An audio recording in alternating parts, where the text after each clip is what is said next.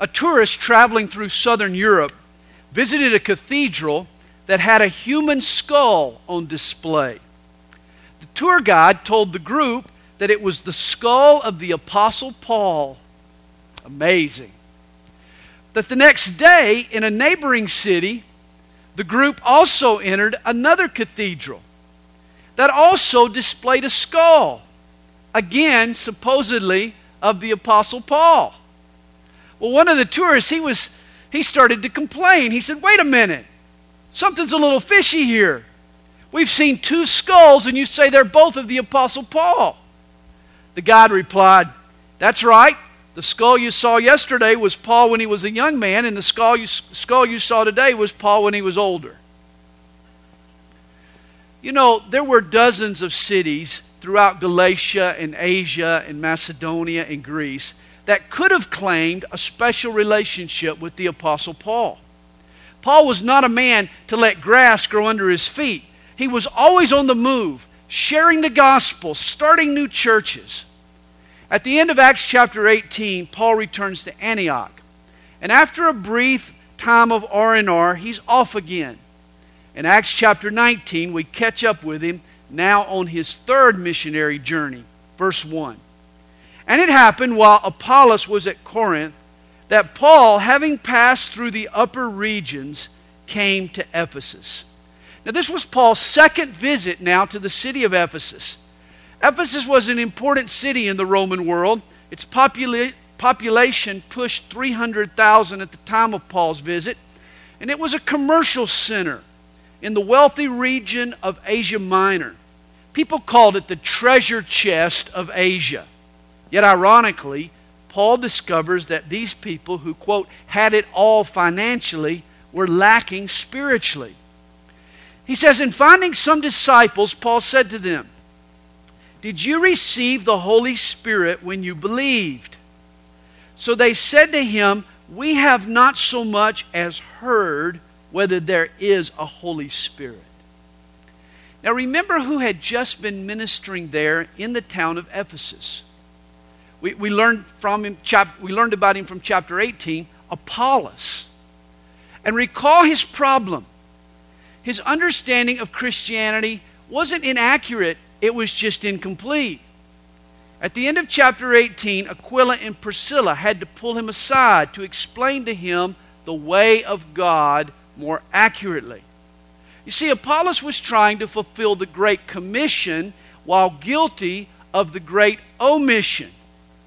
He didn't realize that the Holy Spirit not only wants to indwell us, but He also wants to empower us. This is the missing ingredient that had been replicated in His listeners. They believed in Jesus, but they knew nothing of the Holy Spirit. And so Paul said to the Ephesians, Into what then were you baptized? And so they said, Into John's baptism. Now, when Jesus told his disciples to go out into all the world and baptize, he provided us a formula by which we should baptize people into the family of God. We should baptize believers in the name of the Father, and of the Son, and of the Holy Spirit. So, if the Ephesians had been baptized as Christians, they would have at the very least heard of the Holy Spirit but rather than believers' baptism, they had been baptized into John's baptism, a show of repentance, not necessarily a show of faith.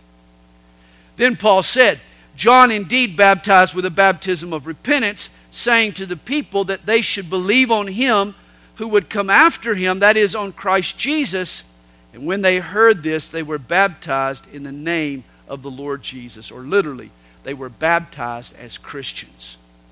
You know, sadly, you'll run into folks today who point to this verse and suggest that if you haven't been baptized with the exact verbiage, quote, in the name of the Lord Jesus, you haven't been biblically baptized.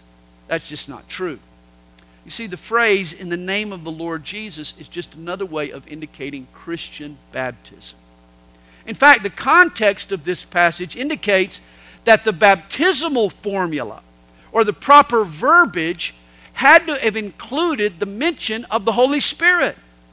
That's why I ask, How then were you baptized?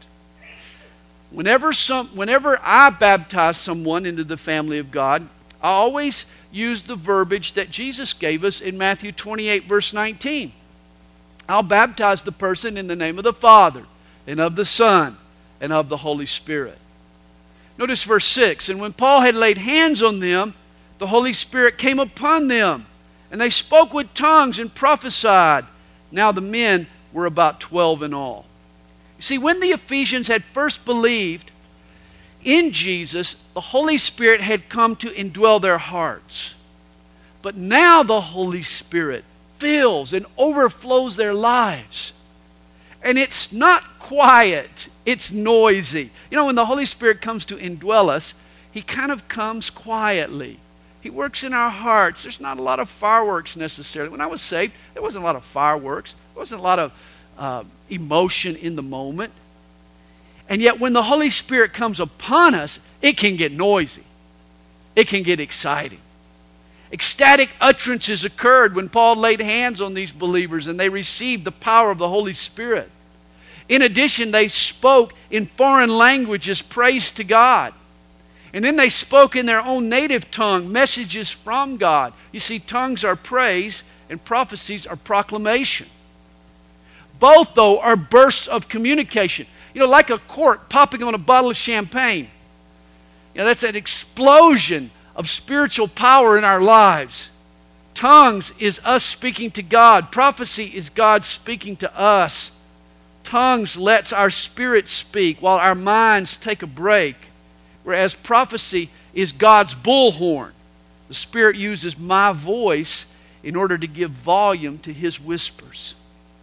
When Paul laid hands on the Ephesians, the Spirit came upon them. And a sudden rush of power set off this speaking in tongues and these words of prophecy. You know, one of New Year on New Year's Day, one New Year's Day, the Tournament of Roses parade was delayed by a float that had run out of gas. Can you imagine? Traffic jam in the Rose Parade.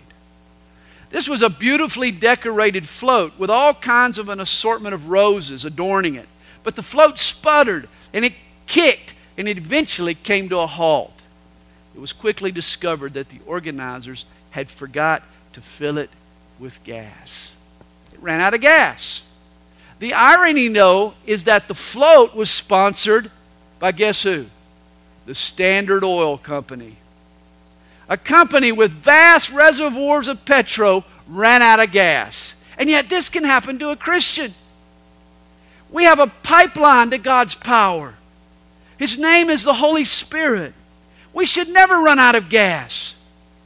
That's why we need to ask continually that He fill us and that He empower us, that the Holy Spirit come upon us and fill us and keep us in the palm of God's hand. Verse 8 and Paul went into the synagogue and spoke boldly for three months, reasoning and persuading concerning the things of the kingdom of God.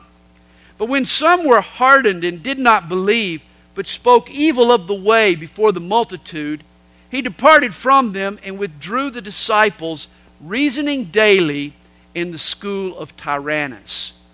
Now, this was a philosophy forum. Tyrannus had a large meeting hall that Paul would rent out in the afternoons. You see, the Greek workday was from 7 a.m. to 11 a.m. And then again from 4 p.m. to 9 p.m. Thus, from 11 a.m. to 4 p.m., in order to beat the heat, everyone broke for siesta. Imagine that. Every afternoon, folks went home and they took a nice long nap. Sounds like a great idea, doesn't it? There was a saying, you'll find more people sound asleep in Ephesus at 1 in the afternoon than at 1 o'clock in the morning. You know, this passage gives us a glimpse of how hard Paul must have worked.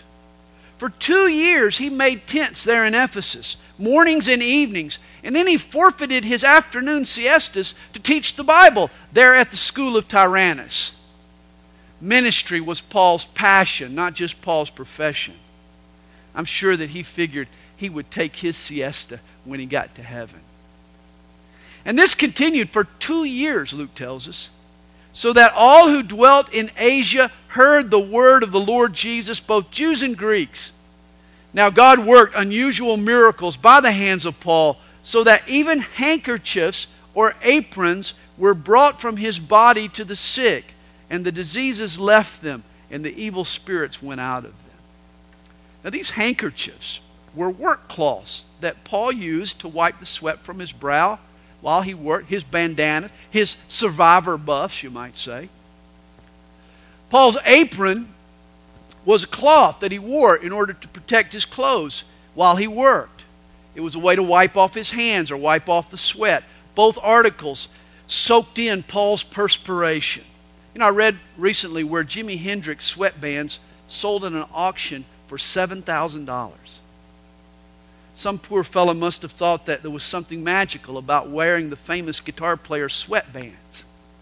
You know, he probably figured that Jimi's sweat might still somehow be in the bands, and if it trickled onto his hands, he might be able to play just like Jimi Hendrix. You know, we hear such a theory and we think, how ridiculous. But this was the idea behind the Ephesians' preoccupation with Paul's sweatbands. And God used it to work miracles. What's the big idea about apostolic perspiration? I mean, it makes you think is there anything to these healing hankies and these blessed bandanas that you see advertised by the questionable preachers on the infomercials late at night? I mean, does God resort to gimmicks? I thought for God, healing power was no sweat. Understand, Paul was human just like us. In fact, he called himself the chief of sinners. Certainly, his glands didn't secrete anything supernatural. Yet God worked miracles through Paul and through these handkerchiefs and these aprons. Understand, the Ephesians so associated Paul with God's power that the thought of drawing close to the apostle, apostle even through a sweatband or even through an apron, was what activated their faith. What happened had nothing to do with perspiration, but it had a lot to do with expectation. You see, if you believe but don't expect, do you really believe? Not really. Expectation is the trigger to faith. And in the minds of these Ephesians, God and Paul were so intricately linked together that his buff stimulated their belief. This is how it works with the laying on of hands. We practice that sometimes. Or with the anointing of oil for the sick, or the celebration of communion, or the raising of holy hands to God in our worship. They all serve the exact same purpose. They stimulate faith. They give the believer a point of contact where he or she can release their expectation in the work of God. God used Paul's handkerchiefs and his aprons in order to create this expectation, in order to trigger their faith and work miracles. Then some of the itinerant Jewish exorcists took it upon themselves to call the name of the Lord Jesus over those who had evil spirits, saying, We exorcise you by the Jesus whom Paul preaches. Also, there were seven sons of Sceva, a Jewish chief priest, who did so. Now, when God works supernaturally, it's glorious. But it also brings some weirdos out of the woodwork. And here were several Jewish exorcists who pop up to try to take advantage of the situation. You know, I once read about a Brit named Andrew Green. This fellow fancied himself as a secular exorcist. He claimed to be a real life ghostbuster. People hired him to expel ghosts from haunted houses. But he reminds me of one of the sons of Sceva. They got paid up front and Luke says they were itinerant, which means they were always on the move. that means that they didn't have to be accountable for their success or pay for their lack of success. Thus, these guys were always on the lookout for some special incantation, some formula that they could employ in their trade so that they could go in and sort of make some kind of a spectacle in order to supposedly cast out a demon. And so when they saw Paul legitimately casting out demons in the name of Jesus, they assumed that this would be their ticket to the top. And so they went and gave it a try. They said, We exorcise you by the Jesus whom Paul preaches. But here's what happened, verse 15. And the evil spirit answered and said, Jesus I know, and Paul I know, but who are you? Literally, it reads, Jesus I recognize, and Paul I am acquainted with, but who are you? Then the man in whom the evil spirit was leaped on them, overpowered them, and prevailed against them, so that they fled out of that house naked and wounded. God used Paul's buffs, but these guys ended up getting beaten up and ran out in the buff. Both the sons of Sceva and Paul spoke the name of Jesus to cast out demons. The difference was that Paul had a relationship with Jesus, and the Jews did not. See, the Jews saw Jesus as a spell. Paul served him as a Savior. What a difference there is. You know, the power of God is conveyed through relationship, not through rite, not through ritual, not through recitation. It's by faith, not by some formula that unleashes the power of God in our lives. Using the name of Jesus without a relationship with Jesus is like using a gun that's really not loaded. I mean, these Jews ended up bruised and bloodied and beat to the buff. We're called out. We're called on to use the name of Jesus and confront satanic strongholds, but we need to be sure that when we do, we're in touch with Jesus before we invoke his name. There needs to be possession behind our professions. Well, this became known both to all Jews and Greeks dwelling in Ephesus, and fear fell on them all, and the name of the Lord Jesus was magnified.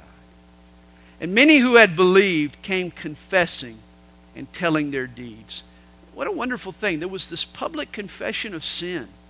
People were openly renouncing the evil that they had been involved in. Also, many of those who had practiced magic brought their books together and burned them in the sight of all. In ancient times, documents that were laced with spells and curses in the occult, they were often called Ephesian letters. The region was renowned for its occult connotations. But when these people came to Jesus, they repented of their sin and they started burning their paranormal paraphernalia, all of their occult books and their Ouija boards and so forth. We're told, and they counted up the value of them, and it totaled 50,000 pieces of silver. That was the equivalent of the combined yearly salaries of 150 men. I mean, when the Ephesians met Jesus, they formally renounced all of their associations with evil. Everything that they had valued before that was associated with the devil, they now viewed as garbage. They tossed out their horoscopes and their Ouija boards and their crystals and their New Age books and their tarot cards and their Harry Potter libraries and they put them all in a bonfire. You know, they didn't take their record collections and their libraries and sell them for a profit or hold a big garage sale. No, they torched all the remnants of their past. They made a clean break with their past and they pledged to follow Jesus. You know, when I came to Jesus, I had a very expensive record and tape collection. They were eight tracks, but it was still cost money and it was still a good collection. But I remember after giving my life to Jesus, I remember God convicting me about holding on to some of those, some of those things.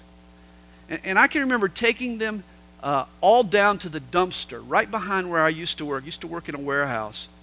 And I remember one afternoon sitting there uh, in the trunk of my car, breaking those albums in half, ripping those album covers, tearing the tape out of the eight tracks, and throwing them in the dumpster. You know, it was a big moment for me. At the time, it was a costly commitment. I had a lot of money invested. But I have no doubt now that it was a turning point in my life spiritually.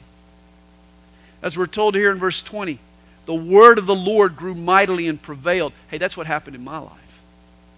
When I made that break from the past and pledged to follow Jesus, the word of the Lord grew mightily and prevailed in me, just as it did for these folks in Ephesus.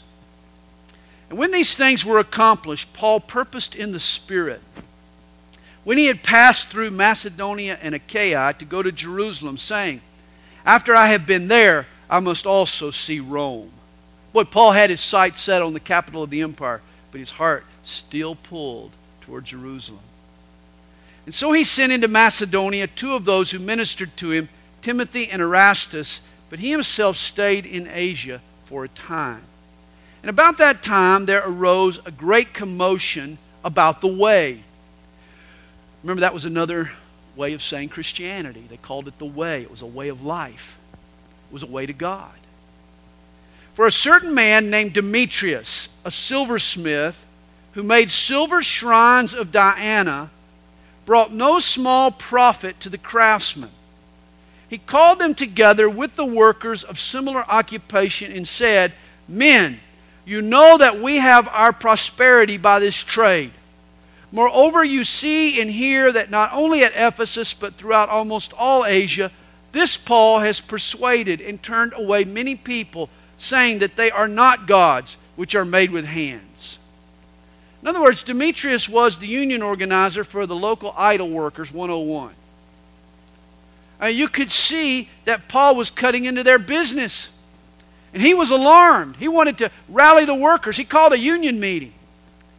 So not only is this trade of ours in danger of falling into disrepute, but also the temple of the great goddess Diana may be despised and her magnificence destroyed, whom all Asia and the world worship. Now, Ephesus was famous for many reasons, but the Temple of Diana was certainly its most famous landmark. Pagans from all over the world came to Ephesus and to this temple to worship the Greek fertility goddess Diana. This great temple was one of the seven wonders of the ancient world. It was larger than the Parthenon in Athens, 425 feet long, 225 feet wide, 60 feet high. It was surrounded by 127 marble columns. The whole temple was adorned with beautiful engravings and paintings. In contrast to the beauty of the temple, the statue of Diana was ugly and grotesque. It was a squat figure made of black stone with a female face and covered front and back with mammary glands. It was a symbol of fertility. I suppose you could say that the worship of Diana was a real bust. Of course, when you came to Ephesus, it was important that you left with a little trinket in order to show your friends where you've been. You know, a miniature replica there of Diana. And so Demetrius and the local silversmiths, they made a bundle selling these ugly little souvenirs. Idolatry was big business, and the gospel was a financial threat. And take note of this. This is how you put sin out of business. Not by picketing or by protesting or by boycotting, but by spreading the gospel, changing people's lives until it cuts into the demand for that sin. In the 1901 Welsh revival, God awakened sinners to the point where every tavern and pub on the island of Wales went belly up. And guess how many anti alcoholic sermons were preached? None. You see, once people were touched by the Lord and filled with the Holy Spirit, they no longer had any interest in distilled spirits. They put aside their booze. Hey, social reformation is useless without spiritual transformation. To really change society, you start by sharing, by sharing the gospel and changing the hearts of people. That's how you start. That's what happened here in Ephesus. The gospel spread and the spreadsheet of the silversmith shrunk. Demetrius' his cronies, they felt threatened, so they try to enact some legislation to stop the church and squelch the gospel. They call a meeting to discuss the shrinking profits and to stir up the crowd. Now, when they heard this, they were full of wrath and cried out, saying, Great is Diana of the Ephesians. And so the whole city was filled with confusion and rushed into the theater with one accord having seized Gaius and Aristarchus, Macedonians, Paul's travel companions. Now, visit the ruins of Ephesus today, and you can enter the huge theater where this mob gathered. We're told by the archaeologists that in its heyday, this theater was able to seat 25,000 people. The union members met there. They, they rallied a crowd. They stirred them up into a frenzy, and they grabbed the first believers they could find. Happened to be two Macedonians, Gaius and Aristarchus. You know, Benjamin Franklin once said, A mob is a monster with heads enough but no brains. And this was the case in Ephesus. They stirred up a mob. And when Paul wanted to go into the people, the disciples would not allow him. Then some of the officials of Asia who were his friends sent to him pleading that he would not venture into the theater. but you got to love Paul's courage, don't you? He wanted to go. You know, he thought, wow, a stadium full of people, I can preach the gospel. To Paul, there was no such thing as opposition or obstacles, only opportunities. Verse 32 Some therefore cried one thing and some another, for the assembly was confused, and most of them did not know why they had come together. I mean, this was just a, a hysteria. It was kind of a chaotic crowd. And so they drew Alexander out of the multitude, the Jews putting him forward, and Alexander motioned with his hand and wanted to make his defense to the people. Now, in the Roman world, whenever an uprising occurred, someone usually blamed it on the Jews. It's just protocol.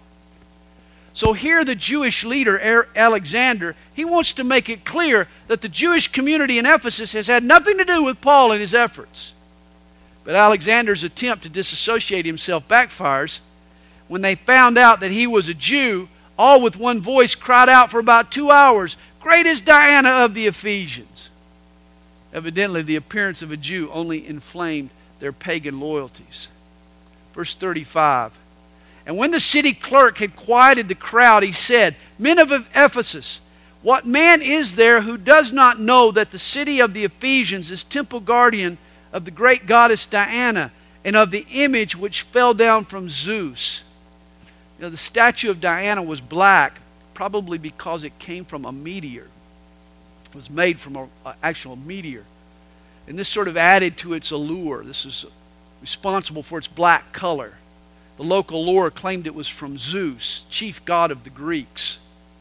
He goes on, Therefore, since these things cannot be denied, you ought to be quiet and do nothing rashly, for you have brought these men here who are neither robbers of temples nor blasphemers of your goddess. Now, apparently, Paul didn't enter Ephesus and go on an anti Diana campaign. Paul had just preached the gospel. That's all he had done. And the light of God's word had uncovered the darkness. People were rejecting the. Paul had said nothing about Diana, but people were rejecting Diana as a false god. I mean, when you shine the light of the gospel, it, it uncovers the lies of Satan, it uncovers the darkness of this world. He goes on, therefore, if Demetrius and his fellow craftsmen have a case against anyone, the courts are open and there are proconsuls. Let them bring charges against one another. But if, if, you have, if you have any other inquiry to make, it shall be determined in the lawful assembly. This city official brings some order finally to the frenzy. He says there are courts for legitimate legal grievances. These men have done nothing illegal. If you find uh, a legitimate grievance, you can go before the court system and you can bring these charges. And then he warns For we are in danger of being called in question for today's uproar, there being no reason which we may give to account for this disorderly gathering. See, the city of Ephesus had some special Roman designations. It was a free city, as the Romans called it. This came with special privileges. And it curtailed the authority of the Roman army within the borders of Ephesus. And so this clerk is warning the Ephesians that if they continue with this uproar, this mob, it might just give the Roman army a reason to enforce martial law and, and move in. The last thing they wanted was a crackdown. So, we're told when he had said these things, he dismissed the assembly. Suddenly, the people decided to go home. Chapter 20. After the uproar had ceased, Paul called the disciples to himself, embraced them, and departed to go to Macedonia. He set sail from Ephesus for Philippi and Thessalonica. And when he had gone over that region and encouraged them with many words, he came to Greece and stayed three months. During which time, by the way, he wrote his letter to the Romans. And when the Jews plotted against him as he was about to sail to Syria or back to Antioch, so he decided to return through Macedonia. And here's the entourage that traveled with him Paul's posse, you might say. Sopater of Berea accompanied him to Asia, also Aristarchus and Secundus of the Thessalonians, and Gaius of Derbe, and Timothy, and Tychicus, and Trophimus of Asia. These men going ahead waited for us at Troas. One of Paul's purposes for returning through Macedonia was to collect an offering for the famine stricken church back in Jerusalem. These men listed were the people entrusted by the respective churches to transport their offering and make sure it got back to Jerusalem. But we sailed away from Philippi after the days of unleavened bread, and in five days joined them at Troas, where we stayed seven days. Troas was a port there on the Aegean Sea. It was 130 miles up the coast from Ephesus. They waited there for a week for a ship sailing southeast towards Syria. Verse 7. Now, on the first day of the week, when the disciples came together to break bread, Paul, ready to depart the next day, spoke to them and continued his message until midnight. You think I'm long winded. Now, notice a couple of points. First, apparently the early Christians met on the first day of the week. Notice that. You know, at first glance, that might seem trivial, but think about it. For 1,500 years, the Jews had met to worship on the last day of the week, the Sabbath, Saturday. Why did the early Christians suddenly change their day of worship from Saturday to Sunday, from the last day of the week to the first day of the week? There's only one reason. Church meetings were a celebration of the resurrection. Something dramatic had to have occurred to budge a ritualistic people out of their proud tradition. The transforming event that changed the day of worship was Jesus' resurrection, for Jesus was raised from the dead on the first day of the week. Second, notice the early Christians met on Sunday night rather than Sunday morning. That's interesting. In pagan Rome, Sunday was a work day, not a holiday. Believers labored all day Sunday. When the job ended, that's when they came and they met to worship. And then notice third, Paul's ship is sailing at sunrise. This is his last opportunity now to speak to these believers in Troas, and so he throws away his watch. Paul isn't worried now about getting the kids to bed or guys going to work the next day. He's, this is his last time to speak to these folks, and so he's going to speak until he has nothing left to say. Boy, if he started at 6 o'clock in the evening, it means that he preached a six hour sermon. How's that for a long sermon? Now, there's a detail about the room where Paul preached that were given in verse 8. There were many lamps in the upper room where they were gathered together. Understand, in the first century, Christians were a strange new minority. And as a result, all kinds of rumors circulated about the practices and beliefs of Christians. Often they were accused of sexual promiscuity since they always talked about love for one another. Communion also carried misunderstandings. People heard that the Christians were eating the body of Christ. They concluded they were cannibals. They heard that they were drinking blood. Who are these people? Vampires? And all these misconceptions swirled around the Christians. You know, it reminds me of our early days back at Calvary Chapel Stone Mountain. People would drive by and they would see us on Sunday mornings and see us standing outside in blue jeans and flip flops and t shirts. And, and they'd roll down their windows and they just kind of stare at us. And then they'd listen to the rock and roll music coming out of the church. And then they saw the pastor come out and jump on his motorcycle. And they wondered, what kind of a cult is that? It was because of these suspicions that the early church, they always lit their meeting halls with an overabundance of candle power. Why? They wanted the room so bright so that if you walked by and you looked inside, you could see clearly. There were no secrets. You could see exactly what was going on. I remember in our old location, we, we had a, a big wooden door, and we eventually took out the door and we put in a, a clear glass door just so that people could look inside. They'd know that we weren't keeping any secrets. If they wanted to peek inside, they could. We had nothing to hide, they could see what we were doing. Now you can get a feel, though, for the conditions in this meeting room at Troas. Understand now, it's a Sunday evening after a tiring work day. You got a long winded preacher, Paul. There's this stuffy, smoke filled room, all these candles burning. This meant that poor Eutychus, he didn't stand a chance.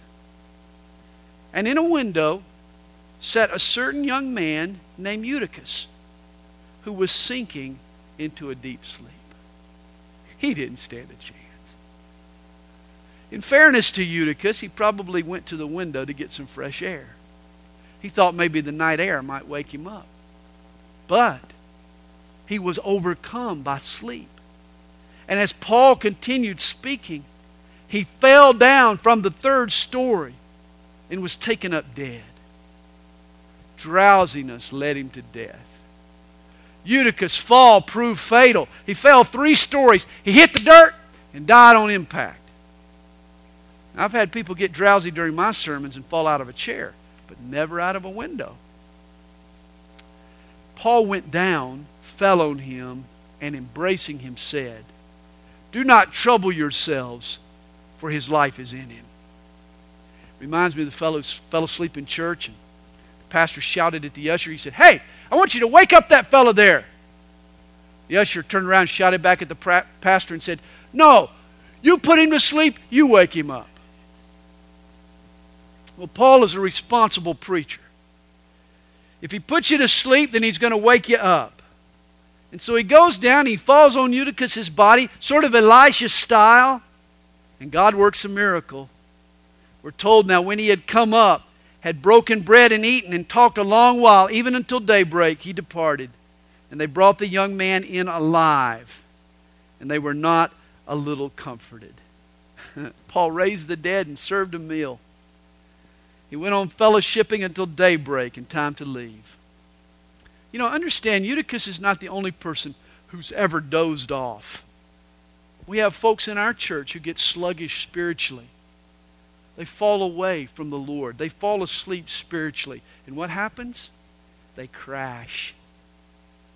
And like Paul, the body of Christ needs to go to them and cover them and revive them with our warmth and our love and our compassion. We need to resuscitate them with our fellowship. It's love that awakens a cold heart and revives a slumbering spirit. Verse 13. Then we went ahead to the ship and sailed to Assos, there intending to take Paul on board, for so he had given orders, intending himself to go on foot. Now, from Troas to Assos was 25 miles. Paul could walk it about as fast as, he, as his posse could sail it. And Paul needed some time to himself. I'm sure he wanted to spend some time with the Lord. And since he had stayed up the whole night previously, he decided to walk while he prayed. You, you, know, have you ever had a hard time praying? You find yourself falling asleep while you're praying? Has that ever happened to you? It happens to me a lot. You know, one great way to beat that is to go for a walk. It's just to pray while you walk. Apparently, Paul hadn't slept the night before. If he'd have gotten on his knees, he probably would have fallen asleep, Eutychus style. So, what does he do? He needs to spend time with the Lord, so he decides to walk the 25 miles from Assos down the coast. And when he met, and when he met us at Assos, we took him on board and came to Mytilene. We sailed from there, and the next day came opposite Chios. The following day, we arrived at Samos and stayed at Trogyllium. The next day, we came to Miletus. In other words, they were way, working their way down the Turkish coast.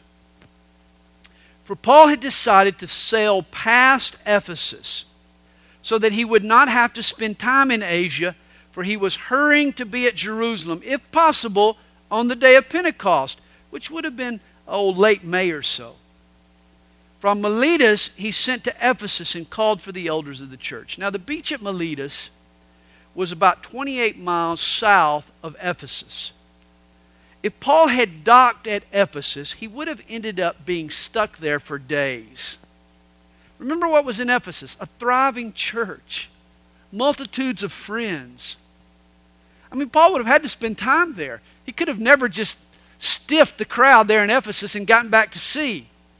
And so what he does is he skips past Ephesus. And from the beach there at Miletus, he sends word for the elders of the church to come to him. He has some final words for these elders. In other words, Paul hosts a leadership summit. Now understand, he meets with the elders of the church in Ephesus. The New Testament uses three names for the same person. Understand this the word elder, the word bishop, and the word pastor are three names for the same person. Acts 20, verse 28, refers to these elders or overseers or bishops. The word bishop means overseer, and so it refers to the refers to the elders as overseers or bishops. In other words, two names, one person. In these same verses, we find these men shepherding or pastoring the flock. Again, the other name. What I'm trying to say is all three names, elder, bishop, pastor, were used for the same person right here in chapter 20 of book of Acts. The names reflected on the nature of the same man. For example, elder speaks of the man's maturity. Bishop or overseer, his ministry, what does he do? He oversees, he supervises. And pastor or shepherd refers to his method. A, a, shepherd feeds and leads the flock. Elder speaks of his maturity. Bishop, his ministry, and pastor, his method. You know, in the book of Acts, we have eight of Paul's sermons. Most of his messages are from Paul the evangelist or from Paul the apologist.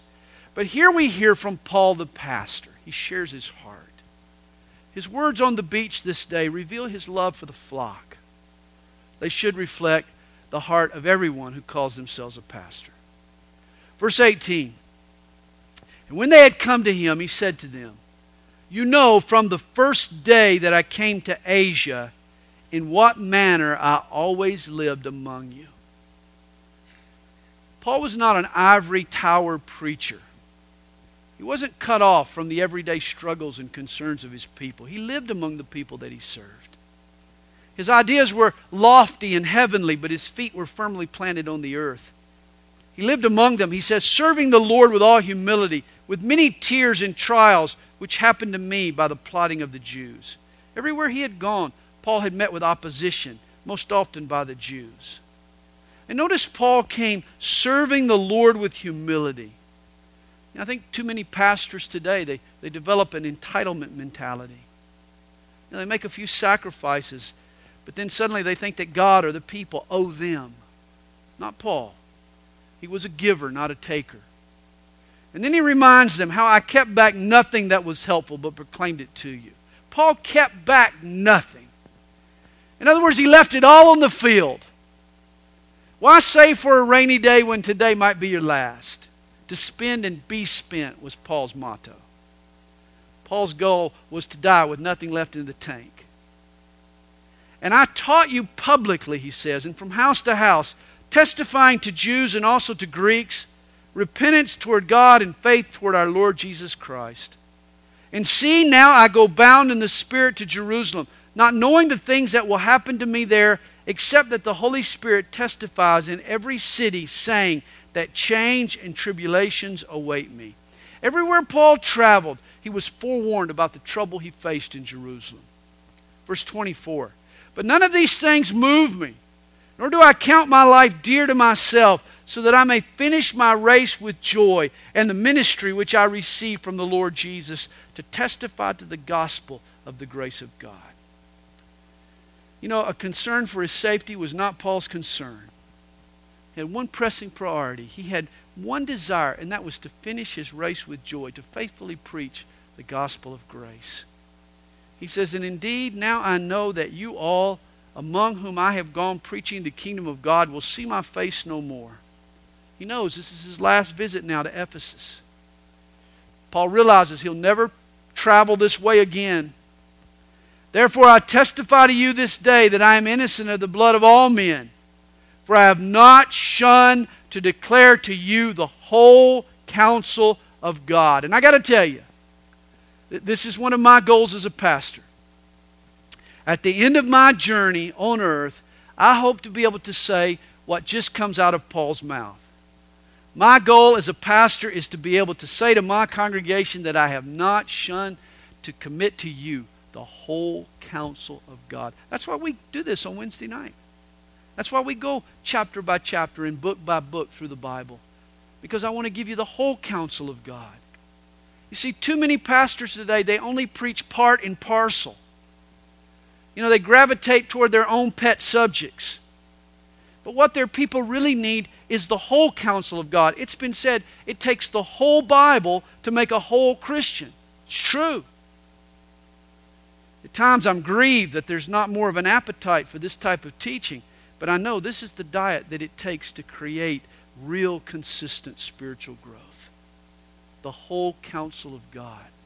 Just learning the Word, just chapter by chapter, verse by verse, book by book. Verse 28 Therefore, take heed to yourselves and to all the flock. Now, notice here, he tells these elders to take heed to the flock, but first, they need to take heed to themselves. Too many pastors, too many elders, they burn out on ministry for the Lord because they never received ministry from the Lord. Understand, the neediest person I know is me. it's me. If I don't feed from God's Word myself, there's no way that, that I can share it, that I can share it with others. I want to live my life as broken bread and poured out wine, but my ministry won't last very long or be very successful if I'm pouring out of an empty cup.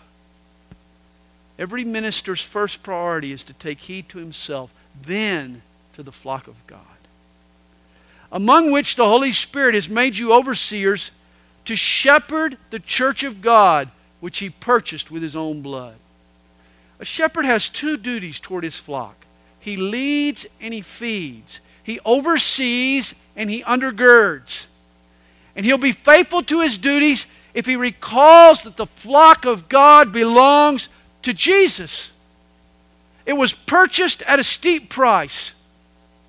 The church cost God his only the blood of his only son. A man who remembers this a man, is a man who will handle the church of God carefully and responsibly. Once a man purchased his parents a very rare, exotic, tropical bird. He paid thousands of dollars for this expensive bird, and he sent it to them for their anniversary gift. After a few days, his dad called him, and the guy asked him how he liked the bird. And that's when the father replied, Son, it was delicious. Your mother and I ate every bite. Pastors need to remember that the sheep are not for lamb chops. They're prized livestock. The flock of God cost the sinless blood of his only son, Jesus. God loves his flock. He wants us nurtured, not slaughtered. And God also wants the flock protected. He says, For I know this, that after my departure, savage wolves will come in among you not sparing the flock. You know, a faithful pastor feeds the flock, but a spiritual wolf feeds on or feeds off the flock. A spiritual predator will fleece the flock to pad his own pockets. We need to beware of these savage wolves. Also, from among yourselves, men will rise up. Notice wolves come from two directions they come from within the church and they come from without the church. You know, if the devil can't defeat a church, he'll try to join it. He'll, try to sabotage it from the inside out. And he can do that just as easily as he can oppose it from the outside in. These spiritual wolves come speaking perverse things, Luke writes, to draw away the disciples after themselves. Notice this to draw away the disciples after themselves. Here's the way to identify a spiritual wolf Rather than create followers of Jesus, he will create his own followers. He'll draw folks after himself. Therefore, watch. And remember that for three years I did not cease to warn everyone, day and night with tears. So now, brethren, I commend you to God and to the word of his grace, which is able to build you up and give you an inheritance among all those who are sanctified. Boy, with spiritual predators on the prowl, can there be any hope for the prosperity of God's flock? And I say, yes. It's God's word, Luke says, or Paul says, that builds us up and guarantees us our inheritance. Our safety's in the scriptures, it's in continuing in the word of God's grace. Verse 33, he says, I have coveted no one's silver or gold or apparel. Yes, you yourselves know that these hands have provided for my necessities and for those who were with me. Paul saying, I wasn't after anybody's money. Like in Corinth, while in Ephesus, Paul made tents during the day to support himself and, and those in his posse.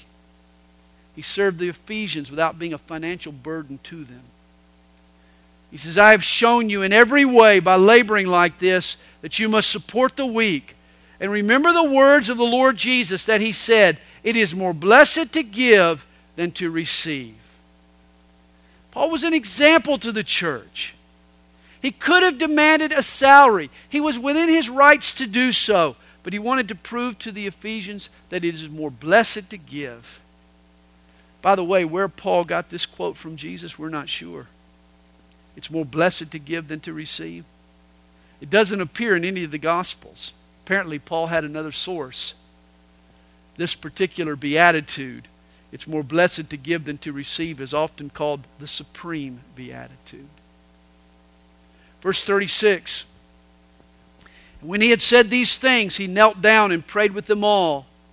Then they all wept freely and fell on Paul's neck and kissed him, sorrowing most of all for the words which he spoke, that they would see his face no more.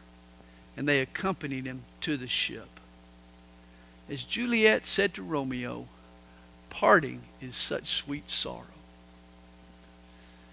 And here we have an example Paul loved these Ephesians, and the Ephesians, they loved Paul. Grown men now hug and cry. Tear trails are seen in the sands in Miletus. The elders leave encouraged and instructed. Paul sets sail with these Ephesians on his heart. And there we have chapter 20. We'll pick up in chapter 21 next time.